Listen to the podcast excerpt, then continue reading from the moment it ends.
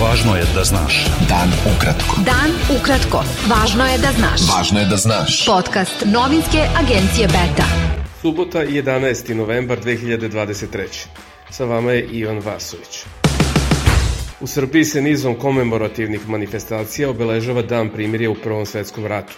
Taj dan je ustanovljen u znak sećanja na 11. novembar 1918 kada su u Francuskoj predstavnici sila Antante i Nemačke potpisali primirje, koje je važilo do zaključivanja mirovnog sporazuma u Versaju 28. juna 1919.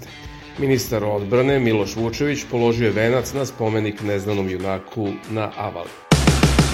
Istraga protiv Milana Radojčića, nekadašnjeg podpredsednika Srpske liste, koji je na sebe preuzeo odgovornost za slučaj Banjska, je u toku i radi se na prikupljanju dokaza javio je N1 navodeći da im je to rečeno u višem javnom tužilaštvu. Kompanija Rio Sava Explorations, čerka firme kompanije Rio Tinto, podnela je upravnom sudu devet tužbi protiv Srbije zbog obustave projekta Jadar i iskopavanja litijuma. Iz upravnog suda je za izdanje od subote lista Nova potvrđeno da su formirana četiri predmeta u postupcima protiv rešenja vlade Srbije iz januara 2022 kojim je obustavljen taj projekat. Dva protiv Ministarstva poljoprivrede, šumarstva i vodoprivrede i tri protiv Ministarstva financija. Biro za društvena istraživanja saopštio je da je podneo prijave regulatornom telu za elektronske medije jer mu televizije Pink i Prva nisu omogućile da predstavi inicijativu kojom se od predsednika Srbije Aleksandra Vučića traži da povuče ime iz naslova izborne liste oko Srpske napredne stranke ili da podnese ostavku na sadašnju poziciju i bori se za mesto premijera.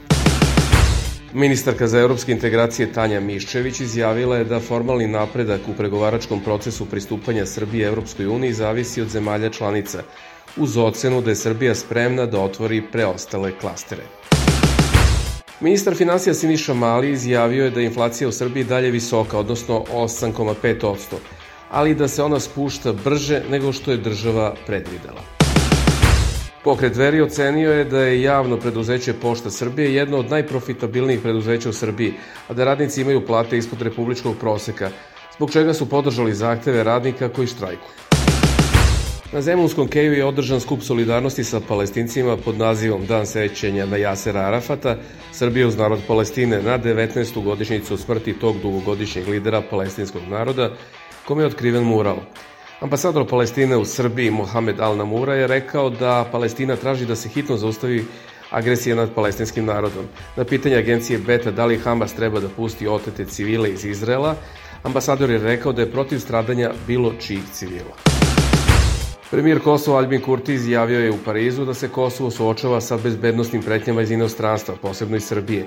On je drugog dana mirovnog foruma u Parizu govorio o napadu u Banjskoj, ističući da je to izgovor za ulazak srpske vojske na Kosovo. Policija Kosova u saradnji i koordinaciji sa Futbolskom federacijom Kosova i relevantnim akterima preduzele neophodne bezbednostne mere za nesmetano odvijanje utakmice Kosovo-Izrael, saopšteno je iz policije Kosova. Beta. Dan ukratko. Budi u toku. Ministar odbrane Hrvatske Mario Banožić teže je povređen u subotu ujutru u saobraćajnoj nesreći u blizine Županje, u kojoj je jedna osoba poginula. Premijer Hrvatske Andrej Plenković razrešio je Banožića, koji nije u životnoj opasnosti. Borbe između izraelske vojske i Hamasa na severu pojasa Gaze uticale su na pogoršanje i onako teške situacije u palestinskim bolnicama, kojima nedostaje goriva, te 20 od 36 bolnica u pojasu Gaze ne radi. Na palestinskoj strani od početka rata je poginulo više od 11.000 ljudi, među njima preko 4.500 dece, po podacima tamošnjeg ministarstva. Veliki regionalni samit na kojem će se razgovarati o sukobu u Gazi počuje u Rijadu u Saudijskoj Arabiji pozivom na hitan prekid vatra između Izraela i Hamasa. Turski predsednik Recep Tayyip Erdogan izjavio je na početku samita da je neophodno sazivanje međunarodne mirovne konferencije kako bi se pronašlo trajno rešenje za sukob između Izraela i Palestinaca. Generalni komesar agencije UN za palestinske izbeglice Filip Lazarini pozvao je zajednički arapsko-islamski samit da odmah deluje kako bi promenio putanju krize u Gazi. Oko 300.000 pro-palestinskih demonstranata okupilo se u Londonu tražeći primirje, uzvikujući kontroverzne parole.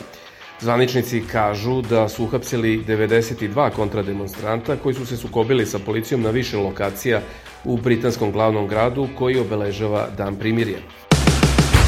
Island je proglasio vanredno stanje nakon niza zemljotresa koji su izazvali strah od vulkanske erupcije. Vlasti su naredile hiljadama ljudi koji žive u jugozapadnom gradu Grindavik da se evakuišu ispred ostrožnosti, prenosi BBC. Bio to pregled vesti za subotu 11. novembar. Sa vama je bio Ivan Vasović. Pratite nas i sutra. Pratite nas na portalu beta.rs I društvenim mrežama. Važno je da znaš. Dan ukratko. Podcast novinske agencije Beta.